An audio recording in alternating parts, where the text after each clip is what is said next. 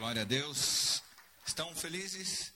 Estamos na casa do Senhor, o melhor lugar que poderíamos estar nesse dia, nessa hora, amém? O Senhor preparou esse tempo, preparou coisas especiais para nós, amigos, irmãos, uma ministração de louvor. E tenho certeza que o Espírito Santo vai tratar com cada um de nós, porque viemos aqui para ser tratado pelo Senhor. Amém? Por gentileza, você trouxe sua Bíblia, seja ela de papel, digital. Vamos abrir no livro de Daniel, capítulo 1.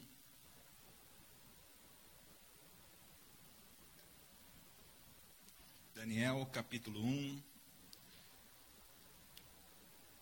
Nós vamos falar quem governa decide destinos. Você concorda com isso? Quem governa decide destinos. E o Senhor tem coisas reservadas para nós nessa noite. Acharam? Daniel capítulo 1. Vamos ler. No terceiro ano, quem não está com a Bíblia também pode acompanhar pelos telões. No terceiro ano do, do reinado de Joaquim, rei de Judá, Nabucodonosor, rei da Babilônia, veio a Jerusalém e a ser assediou. O Senhor e o Senhor entregou a Joaquim, rei de Judá, nas suas mãos, nas mãos de, de Nabucodonosor, e também alguns dos utensílios do templo de Deus.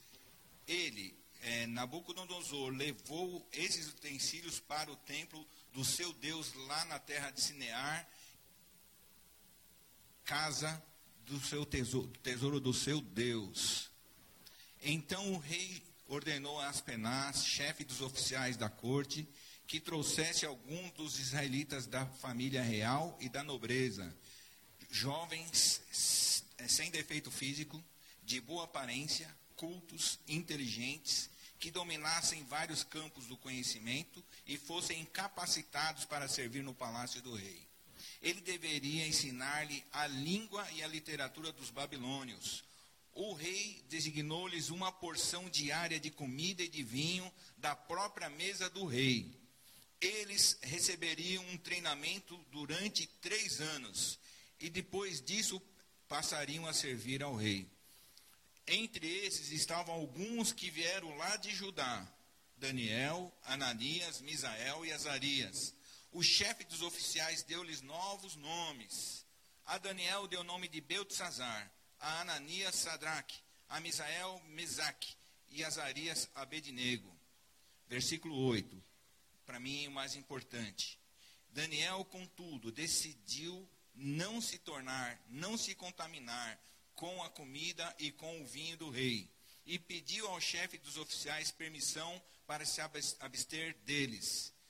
E Deus é, fez com que esse homem fosse bondoso com Daniel e tivesse simpatia por ele. Apesar disso, ele, Daniel, ele disse a Daniel: Tenho medo do rei, o meu senhor, que determinou a comida e a bebida para vocês. E se ele achar menos saudáveis que os outros jovens na mesa, e se ele os achar menos saudáveis que os demais, os outros jovens da mesma idade? O rei poderia pedir a minha cabeça por causa de vocês. Daniel disse então ao homem que o chefe dos oficiais tinha encarregado de cuidar de Daniel, Azaria, Ananias, Misael e Azarias. Peço-lhe que faça uma experiência com os seus servos durante dez dias. Não nos dê nada além de vegetais para comer e água para beber. Depois, compare a nossa aparência com os demais jovens é, que comem a comida do rei e trate os seus servos de acordo com o que você concluir. Aquele homem concordou e fez a experiência com eles durante dez dias. Passado dez dias, eles pareciam mais saudáveis e mais fortes que todos os jovens que comiam da comida da mesa do rei. Assim, encarregado Assim o encarregado tirou a comida especial e o vinho que haviam sido designados, determinados, e em seu lugar dava-lhes vegetais. Versículo 17. esses quatro jovens de Deus, a esses quatro jovens, Deus deu sabedoria e inteligência para conhecerem todos os aspectos da cultura e da ciência. Porém, a Daniel, além disso, é, sabia interpretar todo tipo de visões e sonhos. Ao final do tempo estabelecido pelo rei, para que os jovens fossem trazidos à sua presença, o chefe dos oficiais os apresentou a Nabucodonosor e o rei conversou com eles. E não encontrou ninguém comparável a Daniel, Ananias, Misael e Azarias, de modo que eles passaram a servir o rei. O rei lhes fez perguntas sobre todos os assuntos os, nos quais se exigiam conhecimento e sabedoria, e descobriu que eram dez vezes mais sábios do que todos os magos e encantadores do seu reino, de todo o seu império. E Daniel permaneceu ali até o primeiro ano do rei Ciro. Amém? Feche os seus olhos, vamos orar para que o Espírito de Deus possa ministrar aos nossos corações. Pai querido, em nome de Jesus, louvado seja o teu nome, Senhor. Queremos te agradecer pela tua palavra, que o Senhor possa dar-nos entendimento, Senhor.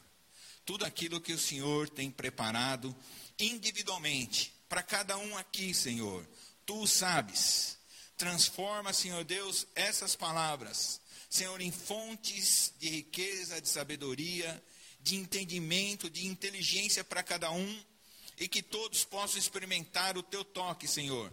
Possam experimentar a tua boa mão nessa noite e sair daqui, Senhor, satisfeitos com aquilo que o Senhor vai falar.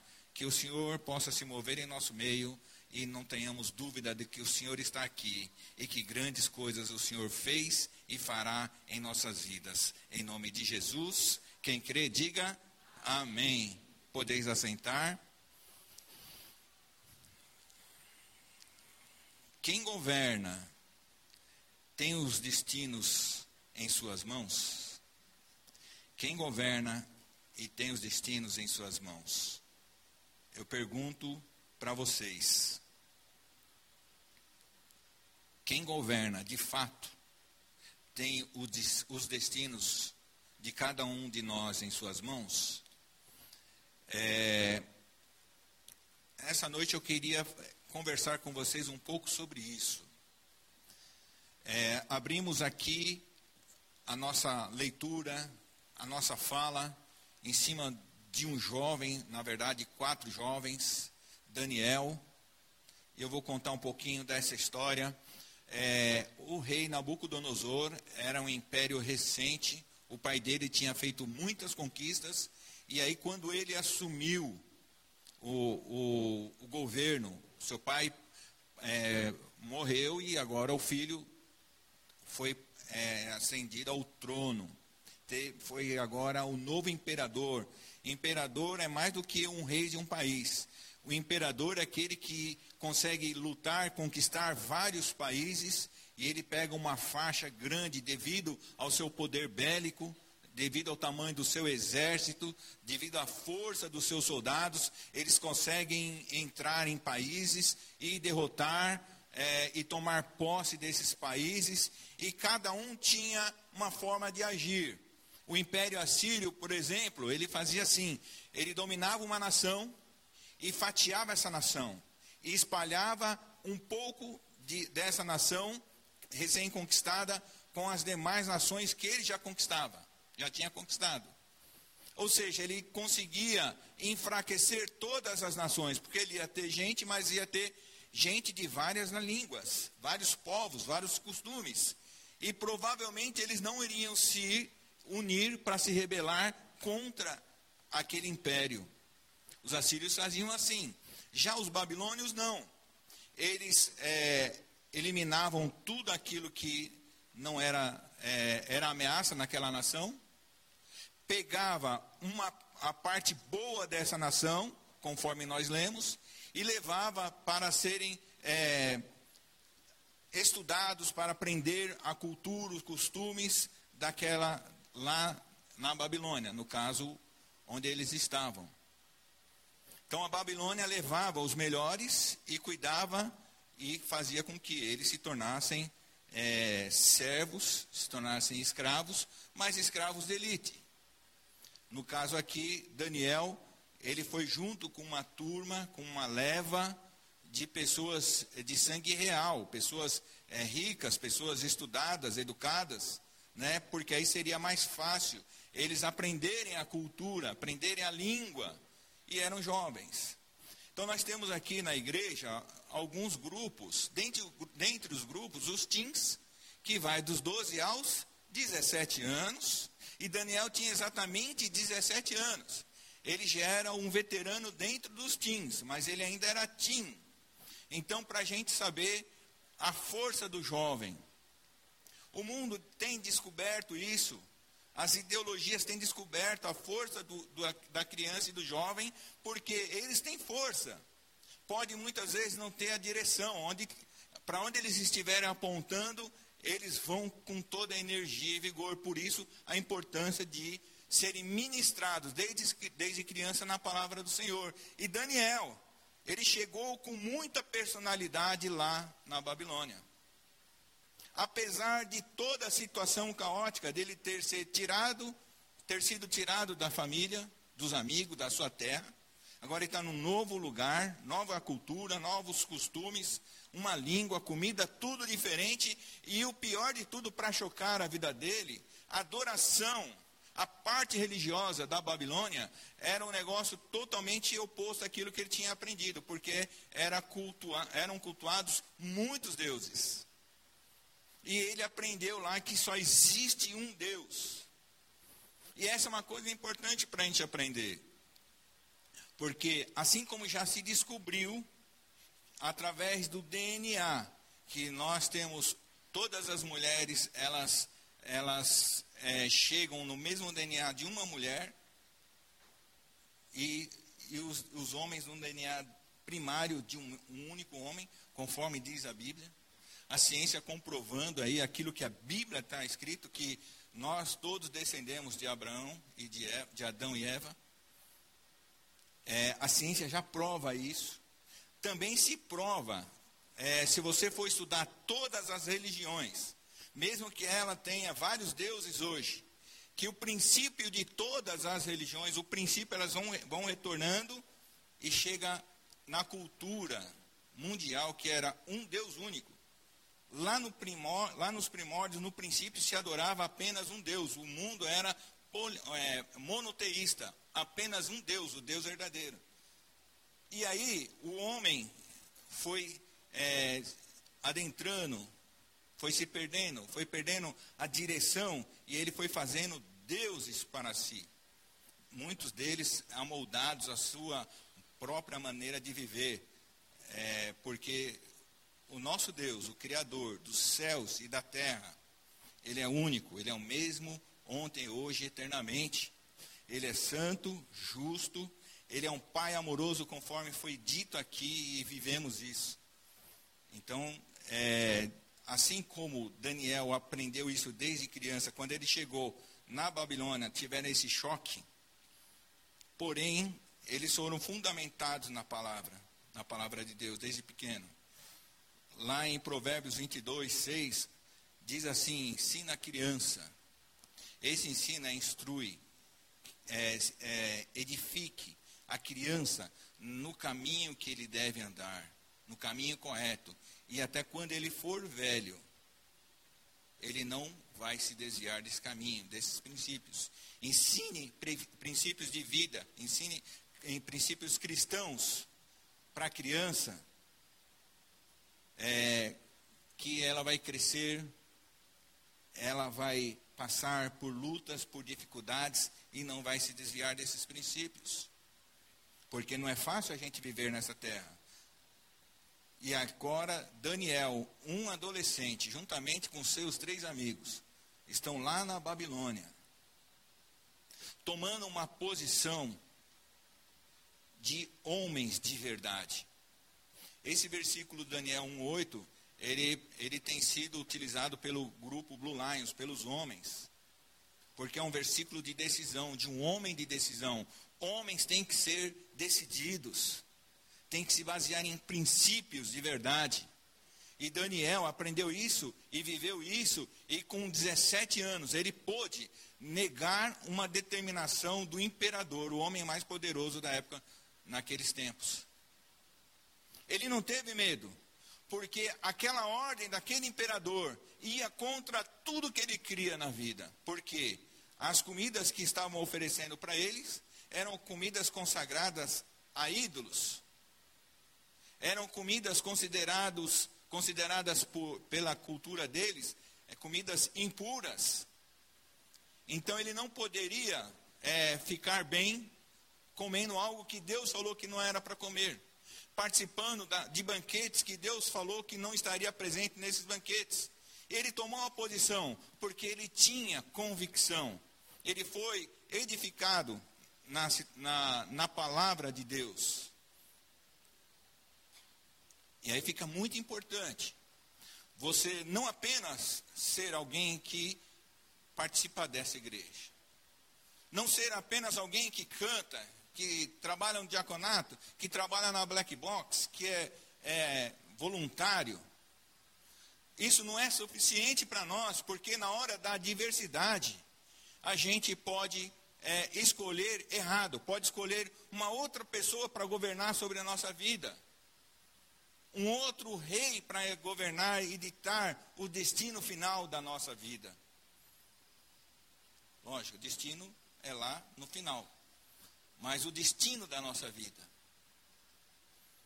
Então, quando nós somos edificados naquilo que de, de, declaramos que é a palavra viva de Deus para nós, é, não importa as provações, nós vamos nos manter firmes. Agora, se eu não tenho essa convicção, eu vou entender que aquilo que está acontecendo, que estão me pro, é, proporcionando, é bom, é normal, é, de repente vai me trazer vantagens. Imagina então você pensando num adolescente hoje, por exemplo, em Nova York, na maior cidade, a mais rica, e lá é, fazem um monte de propostas para esse adolescente. E essas propostas vão ferir as regras de fé da palavra de Deus. Mas como ele não está firmado na palavra de Deus, ele acaba aceitando e aí vai transformar em uma outra pessoa, vai transformar a sua fé, vai corromper a sua fé. E quantas pessoas não faz, não passam por esse processo? Eu passei por dois processos na minha vida que eu vi isso acontecer, na faculdade e no exército, ou no exército e na faculdade. As pessoas chegavam lá como cristã, e aí, diante de todas aquelas propostas, tudo que esses dois mundos ofereciam, elas acabavam enfraquecendo, porque não tinham fundamentos na palavra de Deus. Aí, em pouco tempo, se desviavam do caminho, em pouco tempo, se esqueciam do Senhor, em pouco tempo estavam é, é, ali com vícios, estavam presos a vícios, presos a tantas coisas que é, a pessoa sabe que é um peso. Então Daniel, ele não teve esse problema, porque ele foi fundamentado. E aí, como nós estamos falando de governo, estamos falando de quem governa a nossa vida. Quem governa a nossa vida define o nosso destino. E o nosso governante é o Todo-Poderoso, Deus Todo-Poderoso. E Daniel sabia disso, não importa a ira, a força daquele imperador. Ele se manteve firme no, na palavra do Senhor. É um desafio para cada um de nós. Porque hoje nós vivemos um tempo de choques de informações, de muita narrativa, de muitas coisas novas tentando chegar no lugar de coisas consolidadas. E se a gente não tiver fundamento na palavra, o que, que vai acontecer? Nós vamos entender que é normal. E a nossa fé vai ficar corrompida, como muitas pessoas estão experimentando.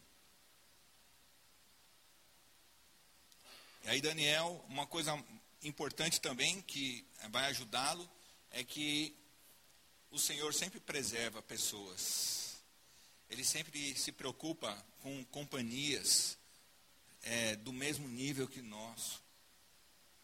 Daniel chegou lá, mas logo de cara ele encontrou três amigos com os mesmos princípios, os mesmos propósitos. Eles fizeram uma igrejinha lá. E essa igrejinha a gente vai lendo Daniel e a gente descobre que eles eram qualquer problema, adversidades, eles faziam o culto de intercessão. Qualquer dificuldade marcava um jejum para vencer e graças a esse posicionamento, eles sempre puderam contemplar a vitória. Eles sabiam que existia um império que estava dominando com toda a pressão, mas a, a, o entendimento que eles tinham é que o Senhor é o Todo-Poderoso, que Ele que dá as cartas. É o Senhor que dá as cartas. É difícil a gente, às vezes, entender isso diante daquilo que está acontecendo. Mas eu quero declarar para você que Deus é soberano, que Ele consegue trabalhar na liberdade que Ele dá para cada um de nós. Hoje de manhã o pastor Rocco falou que ninguém vai para o céu puxado pelas asas de um, pelas mãos de um anjo. E ninguém vai para o inferno porque o diabo quer. É tudo decisão ir para o céu ou, é, ou para o inferno, é decisão pessoal. Tudo barra na nossa decisão.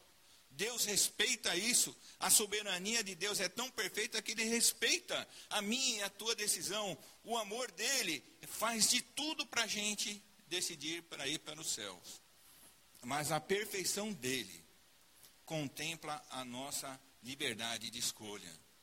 Por isso que ele manda nós ensinarmos e pregarmos a palavra para a gente aprender isso que debaixo das nossas decisões as coisas acontecem na nossa vida. As decisões comandam as coisas na nossa vida. Então, se você decidir que você vai ficar triste, que você vai ficar é, chorando, que você vai se sentir um derrotado, é assim que você vai, as coisas vão acontecer na tua vida. Você vai dar legalidade para as coisas entrarem e acontecerem na tua vida nesse sentido. Mas se você decidir crer na palavra de Deus, que te coloca como mais que vencedor, que coloca que o Senhor está atento ao clamor da tua boca, do teu coração, que os ouvidos dele estão inclinados para ouvir a tua voz. Se você decidir isso, você vai andar em outros caminhos, caminhos de vitória, de luta sim, mas de vitória. Porque nós estamos falando de quatro jovens que abriram uma igreja. Estou falando simbólico aqui porque eles estavam juntos, sempre preservando, ajudando um ao outro. Isso é essa igreja. Ajudando em oração, ajudando no conselho, ajudando a, a, nas lutas. Isso é igreja, é corpo, é participação. Não existe igreja em casa sozinho. Não existe igreja, ah, não quero estar com ninguém, porque ninguém está à minha altura, porque ela está cheia de pessoas com, com problemas. É assim, somos assim, não tem ninguém perfeito. É assim. Mas nós temos um diferencial, a fé que faz com que a gente tome posse daquilo que o homem comum não consegue tomar posse. Daniel e Azarias, Misael e Ananias, o que, que eles tinham? Esse diferencial da fé. E isso os colocou em outro patamar. Por quê? Quando você defende os seus princípios, você em tudo você vai decidir para louvar e glorificar ao Senhor. Que, que isso vai despertar de Deus, conforme eu preguei domingo passado? O favor de Deus na tua vida. Quando nós decidimos honrar ao Senhor, o favor do Senhor é sobre nós. Quando nós precisamos de favor por dia a dia, precisamos de Jesus para a nossa salvação na eternidade para reconciliar com Deus. Isso ninguém poderia fazer, somente alguém que não tinha pecado. Foi o que Jesus fez, por amor. Nos amou de tal forma que veio morrer na nossa morte. Veio sofrer por causa do nosso pecado. Mas veio ser aprovado e nos justificar para termos paz de novo com Deus. Isso ele fez. Mas a nossa responsabilidade é decidir, é se fundamentar naquilo que ele estabeleceu. É nossa responsabilidade. É nossa responsabilidade sermos igreja do Senhor e vivemos pela fé. e declararmos a grandeza de Deus acima de todas as coisas. E quando nós vivemos dessa forma, o favor do Senhor está sobre nós para o nosso dia a dia. Eles foram, eles foram comer igual, igualmente os demais comiam. Precisavam, precisavam dormir, comer, beber e estudar. Mas eles entenderam que aquela comida era consagrada aos deuses, era consagrada para a glória daquele que se achava o melhor de todos, Nabucodonosor. E aí eles entenderam que não deveriam participar daquele banquete. Aquele banquete desviaria o coração deles do Senhor. Nós temos que entender isso. Várias coisas acontecem na nossa vida que desviam o nosso coração do Senhor, que esfria a nossa fé. E aí, o que, que eles fizeram? Determinaram que vão obedecer ao Senhor. Eles estavam respeitando tudo que vinha, mas eles teriam que ter liberdade de escolher a sua comida. E escolheram dessa forma. E essa posição, quando eu falo do Senhor abrir o favor sobre eles, o que aconteceu? Por comer apenas legumes, beber apenas, apenas água, mas o segredo não estava no legumes e na água, estava em honrar ao Senhor naquilo que eles estavam decidindo. Eles decidiram não se contaminar. Aquela comida, aquele manjar, aquele banquete, toda aquela ostentação, eles entenderam que era contra o Senhor, era vaidade humana. E aí eles participaram por algo que estava fora disso. E o favor de Deus veio em graça, eles tiveram saúde, mais vigor físico que todos os demais, tiveram mais inteligência, que nós vemos aqui, dez vezes mais do que os demais da, daquela faixa de idade. Isso é favor. Aí a Daniel veio algo especial, porque Deus está olhando lá na frente. Está olhando lá na frente. Na verdade, Deus não está olhando só agora em Daniel com 17. Está olhando com Daniel com crianças, como criança ainda. Daniel vai decidindo, decidindo até chegar com força, com vigor para essa decisão tão forte que talvez não sei quantos de nós teriam força para enfrentar um imperador como Nabucodonosor. Era tão sério que aquele encarregado, aquele chefe, ele temia pela própria vida, por não dar a mesma comida. Mas o favor de Deus fez com que eles, aqueles homens agissem favoravelmente com eles e eles foram colocados, depois que passaram por um teste, como dez vezes mais inteligentes. O segredo era a comida? Não, era o posicionamento. O segredo era a água? Não, era o posicionamento. Essa história está na Bíblia para dizer para nós que nós não temos desculpas, porque muitas vezes justifica as nossas ações por causa do meio que a gente vive. Esses jovens estão provando para nós que não importa o meio, não importa as circunstâncias, importam os princípios, os valores de Deus. E também não importa a ferocidade daquele que não fica contente com isso, importa que nós venhamos agradar ao Senhor. Se nós aprendemos essa lição, que importa obedecer a Deus nos princípios, nos valores, isso é a coisa mais importante. Nós temos regras para viver nessa terra.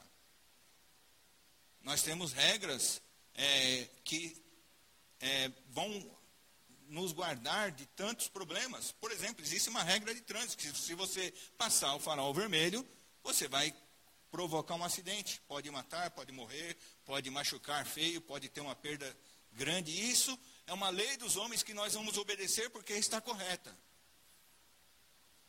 Um pequeno exemplo. Mas no que tange a princípios eternos, isso nós não podemos discutir, porque a maioria das coisas elas são temporais aqui. Nós não vamos levar as coisas adiante. Um dia nós vamos morrer e tudo que nós conquistarmos vai ficar para trás, vai ficar para outro. Então nós não devemos vender a nossa eternidade por causa de coisas que vão ficar. Daniel entendeu, como muitos deveriam entender na atualidade, que a comida não é mais importante. Nós temos é, algum princípio aqui na igreja, do pessoal que trabalha aqui. E a gente tem orado e comentado sobre a qualidade da alimentação nossa. Nós temos que orar agradecidos. E também, quando nós sentarmos à mesa, a Bíblia fala em, acho que em Romanos, quer comais, quer bebais, seja tudo para honra e glória do Senhor. Seja para glória do Senhor. E se eu sentar na mesa apenas para matar a minha fome, eu estou sendo talvez um pouquinho me melhor, porque é, nós somos diferenciados. Nós podemos olhar para o nosso prato e ver que tem muito, ou que tem coisa ruim lá, e que não deveríamos comer. Então nós temos é, alguns princípios nós temos que comer para nos alimentar, não apenas para matar a fome. Quando eu penso apenas em matar a fome, qualquer coisa serve. Serve coisas que a indústria faz para prejudicar visivelmente a nossa saúde. Coisas que não tem nada a ver, apenas vai enriquecer uma faixa da, da sociedade, financeir, enriquecer financeiramente. Então nós não podemos pensar em sentar numa mesa e comer desesperadamente, como talvez aqueles muitos jovens lá na Babilônia fizeram. Nós temos que nos alimentar e aprender que a mesa é um lugar também para glorificarmos a Deus, é um lugar de comunhão com a família, com os amigos. Vocês sabem que é, temos aqui o, é o Marcos? Cadê o Marcos? Ele é oriental, não sei se ele é 100% oriental. Cadê o Marcos? Eu vi ele aqui agora. Mas é, os orientais mais tradicionais, você não senta na mesa, não é qualquer um que senta na mesa de refeição com eles, não. Um judeu não é qualquer um que senta. As pessoas que sabem o que é uma mesa, não é qualquer um que senta na mesa com eles. E Daniel e seus amigos sabiam disso. Ok? apesar de eles estarem diante de um soberano, de um imperador, eles sabiam que quem governa a vida deles decide o destino. E eles queriam um destino maior, melhor do que Nabucodonosor poderia propor. É, Jeremias é, 22, 27, 5 e 7.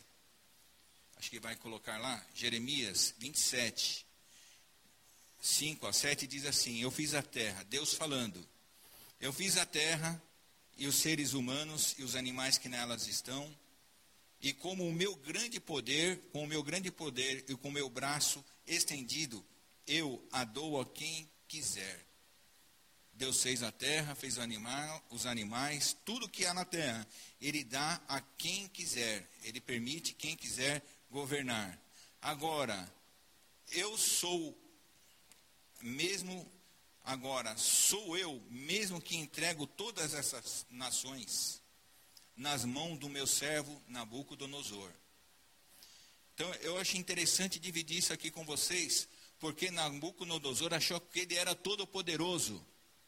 Mas aqui Deus está falando que Nabucodonosor só tem porque Deus está dando, só tem porque Deus está permitindo e ainda chama Nabucodonosor do meu, de meu servo.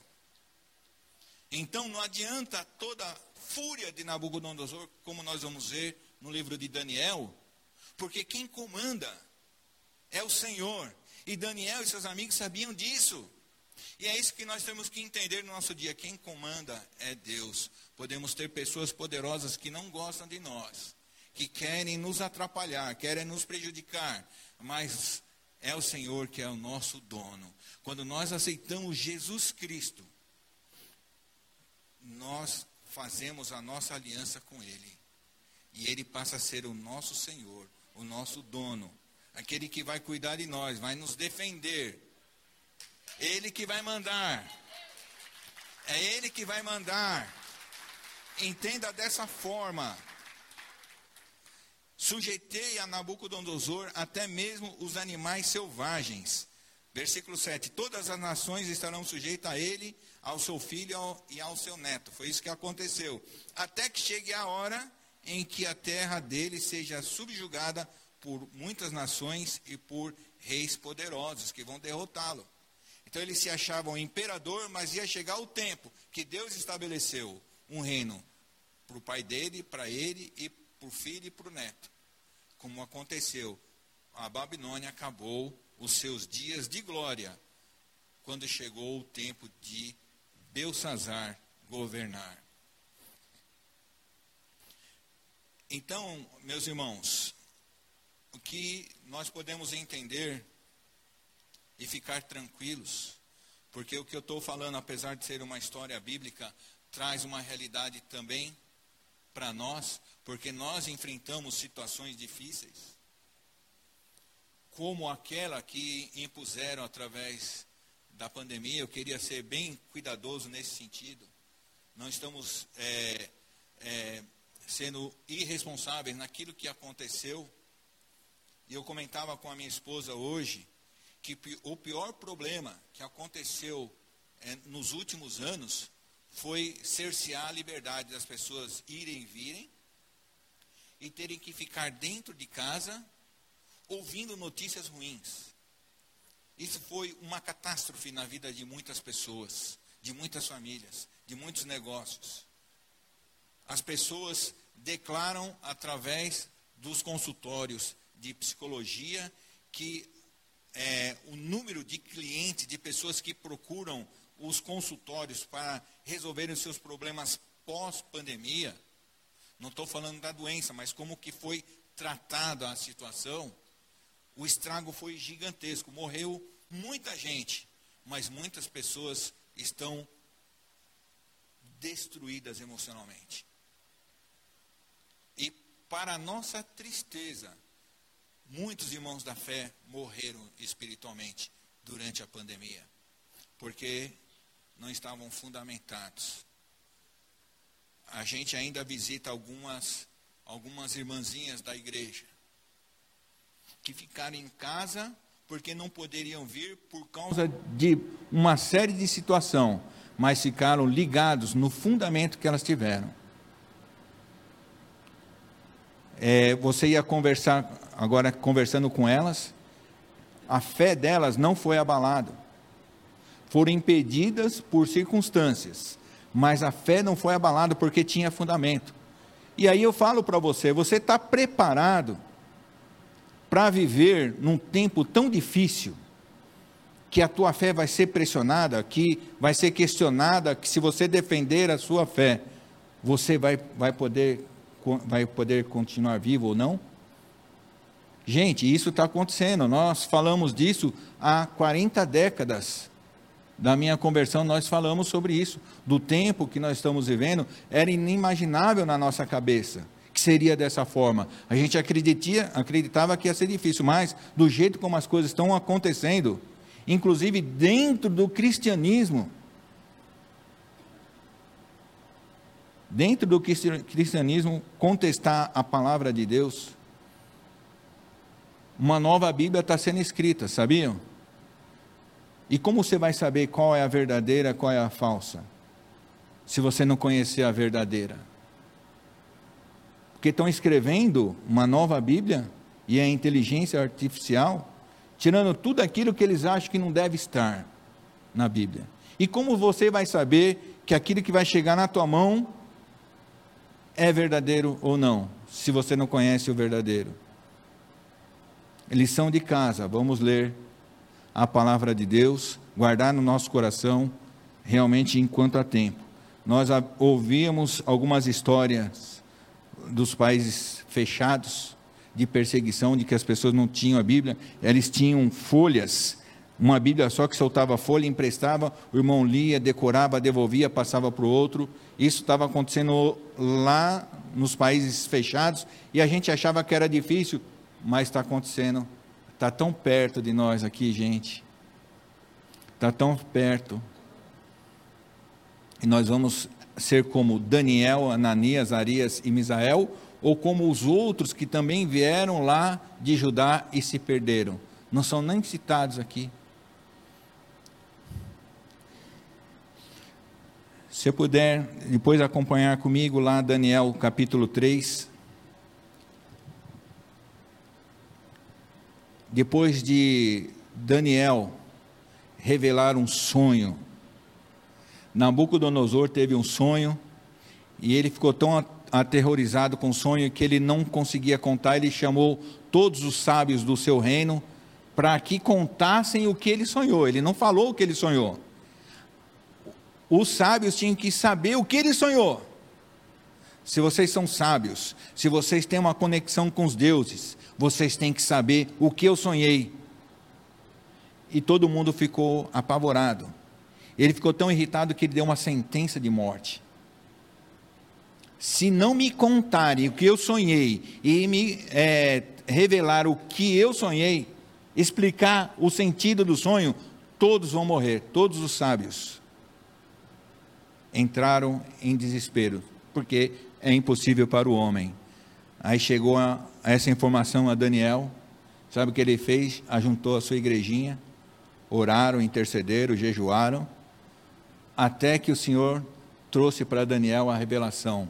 Contou para Daniel o sonho que Nabucodonosor tinha tido e o significado do sonho. Uau! Os teens, para você ficar babando, Camila. Os teens tiveram esse privilégio no império. Tiveram a palavra profética. E aí Daniel foi lá, falou Nabucodonosor. Ele achava que Daniel ia saber, falou: Não, não sou eu, não. O Deus dos céus, o Todo-Poderoso, aquele que fez os céus e a terra, ele sabe o que você sonhou, ele sabe o que nós pensamos. Foi ele que revelou para mim. E não apenas revelou o sonho, mas o, o significado. Ele foi lá e contou, e Nabucodonosor ficou encantado com aquilo. Deus maravilhoso, mas não passou muito tempo, sabe o que ele fez? Como ele era um cara muito orgulhoso, ele mandou fazer uma estátua de 25 metros para ser adorado, porque era o costume de muitos reis se acharem deuses. A história mais conhecida a gente pensa lá do Egito, mas essa cultura veio passando para a Babilônia e depois também para a Pérsia. Os reis se achavam deuses e queriam ser adorados como deuses, e ele fez isso, e aí deu uma ordem que se quem não se prostrasse iria ser lançado na fornalha. E aí saiu de cena Daniel, Daniel não, não sabemos para onde ele está. E aí está os outros três. A outra parte da igreja, a outra parte dos teens, a outra parte dos adolescentes. Toca lá a trombeta, todo o império se dobra, apenas três caras ficam em pé. Todo mundo se dobrou diante da estátua de Nabucodonosor para adorar. Colocaram o rosto no chão. E aqueles três que eram fundamentados aonde? Na palavra de Deus. Que sabia os dez mandamentos que não devereis adorar a outros deuses não se dobraram. Como será que ficou Nabucodonosor quando ele ficou sabendo disso? A palavra que na minha Bíblia está é furioso. Ele ficou furioso, mandou chamar e botou mais pressão. Olha, vou dar mais uma chance. Se tocar, quando tocar, se vocês não se dobrarem, vocês vão ser lançados ah, na fornalha ardente. Os três falaram: não precisa nem tocar porque nós não vamos nos dobrar. Não adianta. Aí o homem ficou mais. Ele começou a pegar fogo, né? Aí o fogo que estava lá na fornalha veio para ele, ele virou uma brasa. Mandou amarrar e jogar os três lá. Porque ele era o cara. Ele era o cara. Mas os três falaram: O Senhor não é o cara, não. Ele é o Todo-Poderoso. O Senhor é o Todo-Poderoso não adianta a tua pressão. E aí joga lá, ficou todo satisfeito. Daqui a pouco ele olha, tem quatro pessoas lá dentro da fornalha andando, caminhando, tranquilo. Aí o coração dele dispara. O que está acontecendo? O que está acontecendo? E aí ele entra em desespero e chama o nome dos três, sai para fora. Jesus falou para Lázaro: Lázaro, sai para fora. Nabucodonosor chamou os três para fora. E eles saíram intactos. Nem cheiro de fumaça tinha neles. Que aconteceu com Nabucodonosor? Foi para a terra. Ele sim, ele caiu por terra. Mas mesmo assim, ele continuou furioso, continuou orgulhoso, melhor. Aí Deus mandou a profecia através de Daniel: Você vai viver sete anos como animal. Você vai ficar louco e você vai, enquanto você não se dobrar, reconhecer que é o Todo-Poderoso que te dá força, que dá poder, que dá reino, dá glória, e você o glorificar, você vai ficar entre os animais. E foi o que aconteceu. Ele ficou entre os animais durante sete anos, e no final de sete anos, ele reconheceu, e o seu coração se dobrou finalmente ao Senhor. Falei de Daniel e falei dos seus três amigos. Como é importante a gente andar com aqueles que professam a fé. O pastor Rouco de manhã, ele falou das nossas companhias, que muitas vezes a gente escolhe andar com quem vai roubar a nossa fé, vai roubar a nossa santificação, vai roubar a nossa esperança em Jesus, e aí só vamos ter prejuízo. Nessa terra, e corremos o risco de, se não nos arrependermos, perder a nossa eternidade. Posteriormente, Daniel, isso ele como jovem, para eu encerrar. Aí depois, quando ele já era idoso, ele era reconhecido, todos esses valores, todos esses favores na vida dele, ele se manteve fiel ele era um jovem sem nada, era fiel, com o decorrer de reinado para reinado, passou Nabucodonosor é, pai, o filho, o neto, ele continuou sendo um conselheiro, continuou sendo um destaque, entrou a, o Império Medo-Persa, dominou a Babilônia, e ele continuou sendo um conselheiro de Ciro, de Dário, de Ciro, e aí ele sempre chegou no final da sua vida, já velho, idoso, ele entrou um desafio para ele, porque querendo os, os adversários deles ali, dele ali, o lugar deles é tentar achar uma mácula na vida dele, tentar achar uma falha administrativa, de corrupção, de mentira, de traição, de motim, e não acharam nada. Eles tinham certeza, eles conheciam. Falaram, é impossível achar algum algum buraco na vida de Daniel. Ele é um cara exemplar, ele é um cara correto, ele é um cara íntegro. Aí falou: só tem uma coisa, vamos armar dentro da religião dele. O que, que nós sabemos que ele faz? Durante três vezes ao dia, ele sobe na sua casa, um lugar alto, ele abre a janela voltada para Jerusalém. Ele ora de manhã, intercede de manhã, ele ora ao meio-dia e à noite. E é uma oração pública, as pessoas o veem orando, o veem buscando a presença do Senhor, abençoando a terra onde ele está, abençoando ao rei, abençoando todo o povo, abençoando seus inimigos, seus amigos. Só sai palavras de bênção ali, porque é assim que é o servo do Senhor.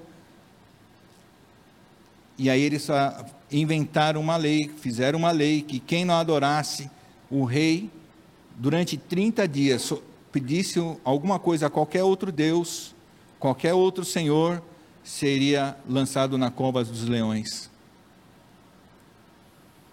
Eles tinham certeza que Daniel iria é, não se dobrar a isso, que ele iria orar. E não deu outra. Diz o texto: quando Daniel ficou sabendo desse, dessa lei, que o rei não sabia que iria prejudicar Daniel, porque o, o rei amava, respeitava, sabia quem era Daniel. O que aconteceu? Diz a Bíblia que Daniel ficou sabendo e ele mudou alguma coisa? Não. Ele chegou no outro dia, abriu a janela, foi lá, foi lá, orou de manhã, meio-dia orou e à noite orou. E aí eles falaram: Rei, alguém está burlando a tua lei. E a tua lei diz que se alguém burlasse, seria lançado na cova dos leões. O rei entendeu que era uma manobra daqueles caras, mas ele já tinha dado a palavra e não podia voltar atrás. E aí ele foi, Daniel foi lançado na cova dos leões à tarde. O rei não dormiu, não comeu, provavelmente orou a Deus: Senhor, o Senhor que é o Deus de Daniel, livra ele. O rei já acreditava que Daniel poderia sair ileso, tamanha era o testemunho de Daniel. É uma coisa para a gente pensar. Será que as pessoas, nós estamos transmitindo um testemunho dessa grandeza? De fidelidade a Deus, de que Deus é conosco, que Deus vai nos livrar? No outro dia, mal amanheceu o dia, o rei foi lá e falou: Será que o Senhor livrou o meu amigo? Ele tinha livrado. Daniel saiu para fora, amém? Você pode falar, Deus cheiroso, Bia? Vamos aplaudir ao Senhor bem forte.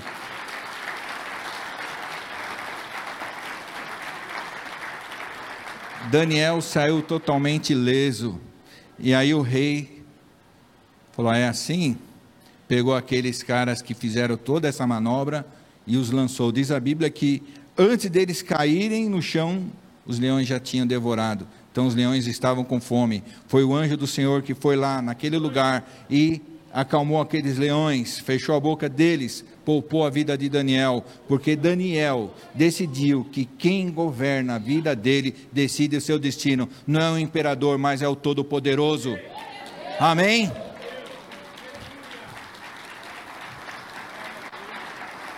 É o Todo-Poderoso que decide o nosso destino. Então, a minha palavra para você nessa noite é que você não corrompa os princípios que você tem aprendido nessa igreja, porque nessa igreja os princípios são baseados na palavra de Deus. Pode ser que você não tenha o costume e não tenha conhecimento de toda a palavra, mas o fato de você estar aqui nessa igreja, nos cultos, nos grupos, você vai estar sendo fundamentado na palavra de Deus, como as crianças estão sendo fundamentadas lá na escolinha. Elas estão lá brincando, se divertindo, mas os professores estão ensinando fundamentos que Daniel aprendeu quando criança, para que quando crescer não venha, não venha se desviar da palavra do Senhor. Então, se você não tem o hábito de ler, tenha. Mas tenha certeza que se você senta aqui, você vai ouvir a palavra de Deus que vai te desafiar, vai te encorajar, vai te esclarecer para você mudar a tua vida e decidir que quem governa a tua vida é o Todo-Poderoso, é o Senhor Jesus Cristo, que morreu na cruz por mim e por você. Ele é invencível. Não tem Nabucodonosor, não tem Alexandre o Grande, não tem Napoleão, não tem Hitler, grande o suficiente para tirar dele o poder de proteção e cobertura para nós. Aqueles três falaram para Nabucodonosor: Olha, Deus não vai deixar, e se por acaso ele deixar, ele continua sendo Deus, ele é todo-poderoso, porque ele é o que governa a nossa vida. Amém? Para nós concluirmos, diz a palavra do Senhor na oração do Pai Nosso que muitas Bíblias são suprimidas. Que diz o final do Pai Nosso? Que diz o final do Pai Nosso, Rogério?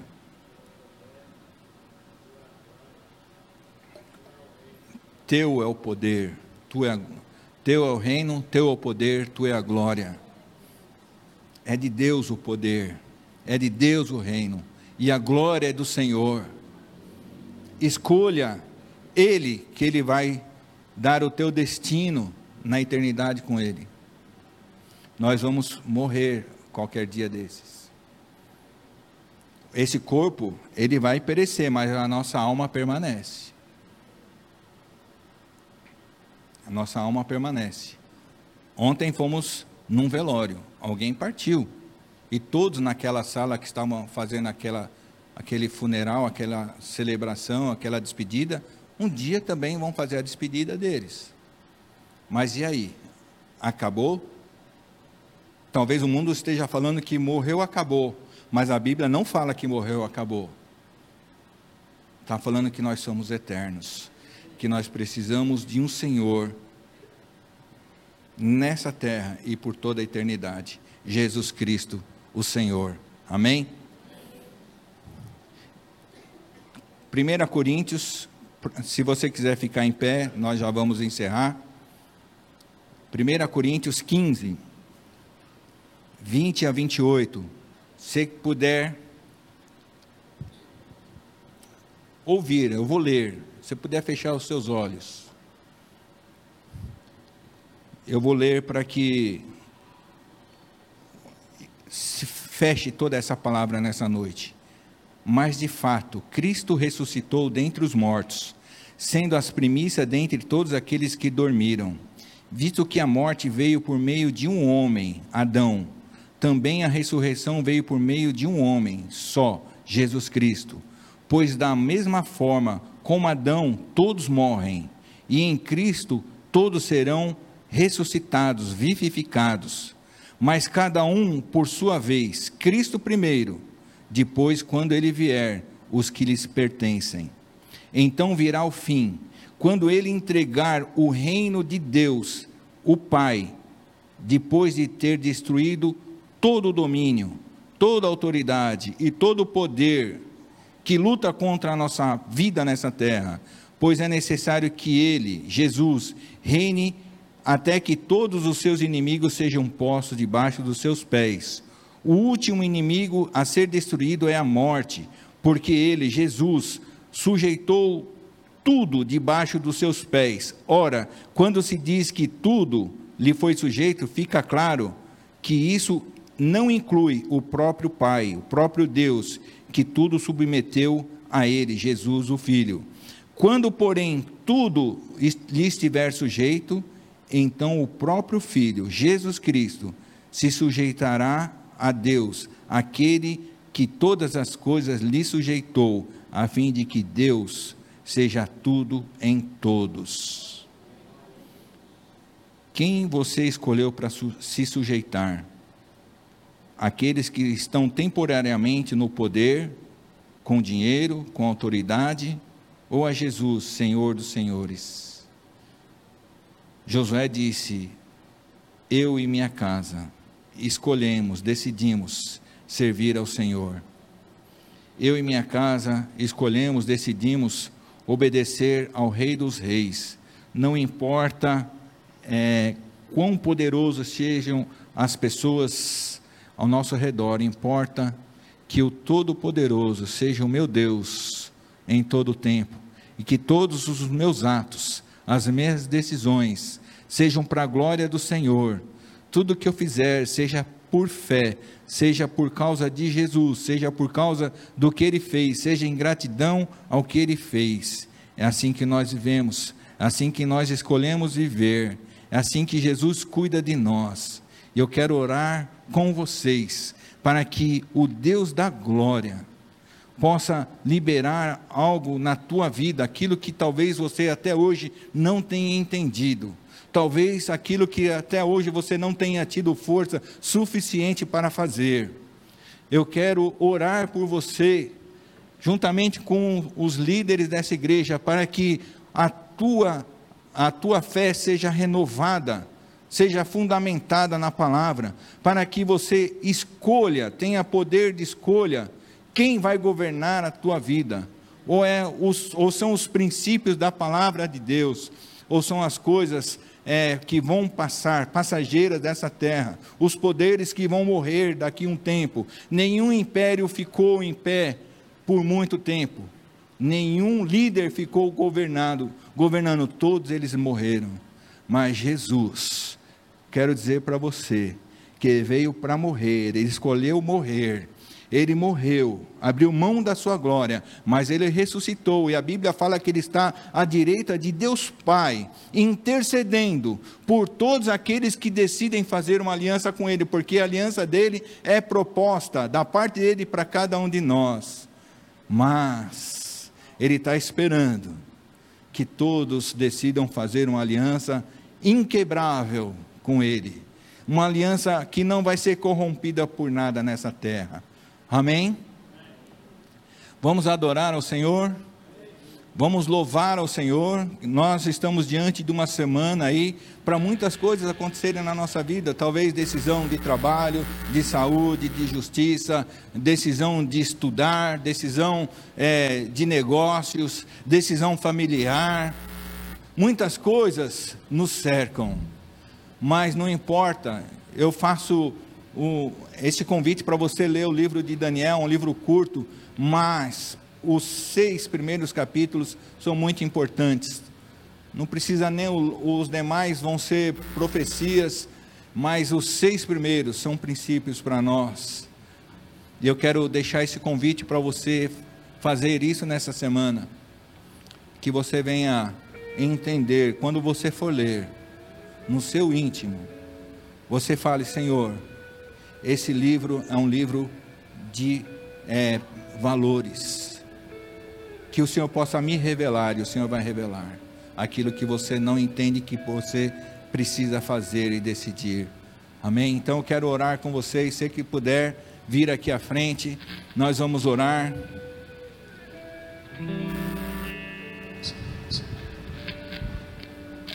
Estamos na reta final para terminarmos o culto.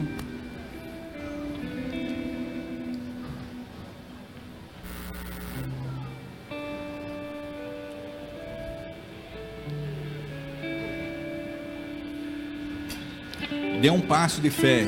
Às vezes a fé, a, toda a fé, ela, ela, ela tem como, como coisa concreta um passo, uma decisão. E muitas vezes é, é sair do lugar. Muitos milagres aconteceram na Bíblia com a pessoa saindo do lugar, se movendo lá um metro, dois metros, três metros. Nada aconteceu com as pessoas paradas.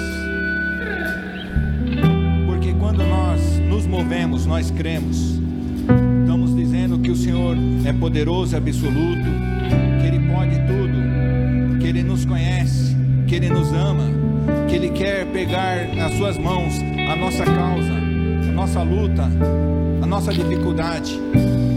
Eu quero declarar para você que talvez esteja se sentindo menor entre as pessoas, rejeitado, Quero dizer para você que o Senhor te ama, o Todo-Poderoso te conhece. Diz que antes que você fosse formado no ventre de sua mãe, Ele te conhecia. Ele projetou coisas maravilhosas para mim e para você. Mas Ele entende que as nossas decisões podem ter nos afastado de participar dessas coisas belas e preciosas que Ele nos prometeu ou planejou para nós. Deus não planejou você para você se sentir o menor dos menores, o mais incapaz, a mais incapaz, a esquecida, o esquecido. Ele planejou você para andar de cabeça levantada, porque é o Todo-Poderoso que cuida, é o Todo-Poderoso que conhece, é o Todo-Poderoso que ama e que pega. Ele ama te abençoar, Ele ama abrir as janelas dos céus para a tua vida. E diz que não há nada impossível da parte dele para com, com você. Apenas creia e receba. Então, aquilo que você precisa, que talvez esteja apertando o teu coração, eu te impulsiono, te estimulo a exercer a fé e tomar posse. É pela fé que nós tomamos posse. É pela fé. Vamos adorar. A vida está tão perto. Prove, a paz não está tão longe. Cadê as sombras que nos seguiam?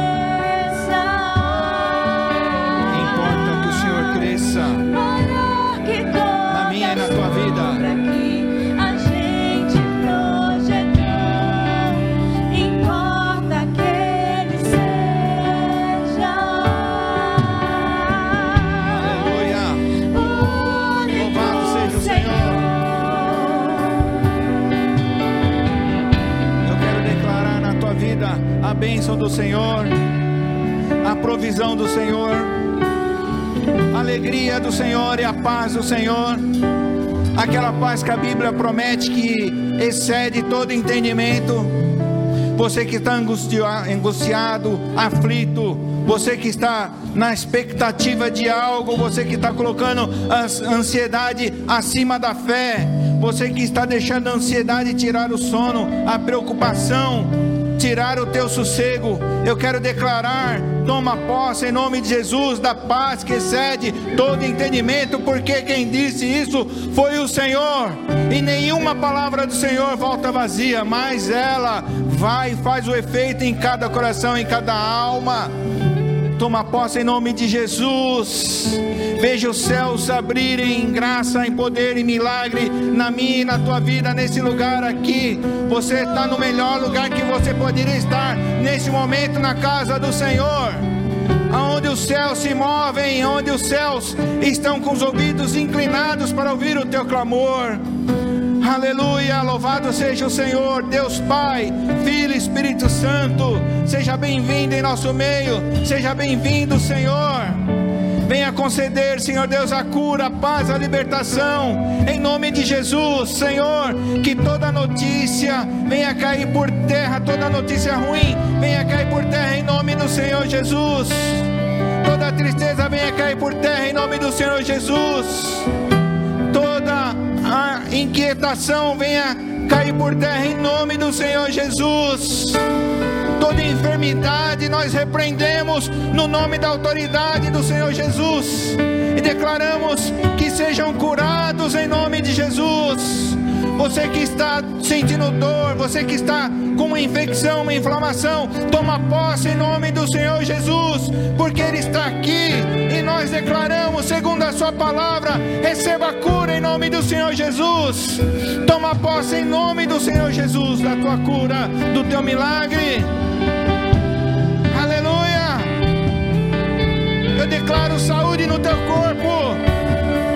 Eu declaro na tua alma. Eu declaro paz na tua mente. Aleluia. Eu declaro que tudo aquilo que está te amarrando seja quebrado no nome do Senhor Jesus Cristo. Receba o Espírito Santo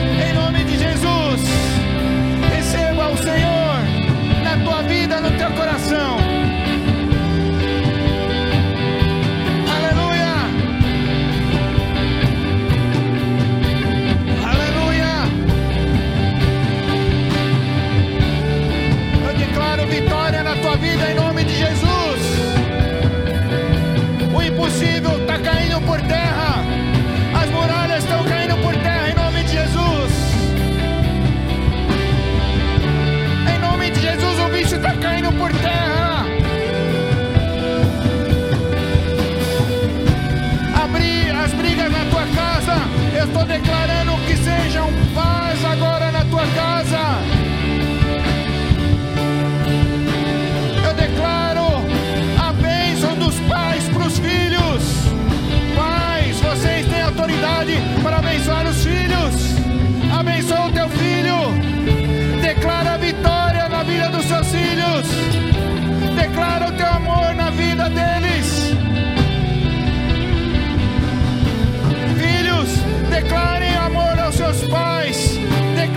Pacificação na tua casa. Em nome do Senhor Jesus. Declare como Joé- Josué disse: Eu e minha casa servimos ao Senhor. Servimos ao Rei que decide os destinos de todos. Aleluia. Jesus reina. Jesus reina. Jesus reina na tua casa. Jesus reina na tua vida. Jesus reina na tua família. Toma posse em nome de Jesus. Empurra na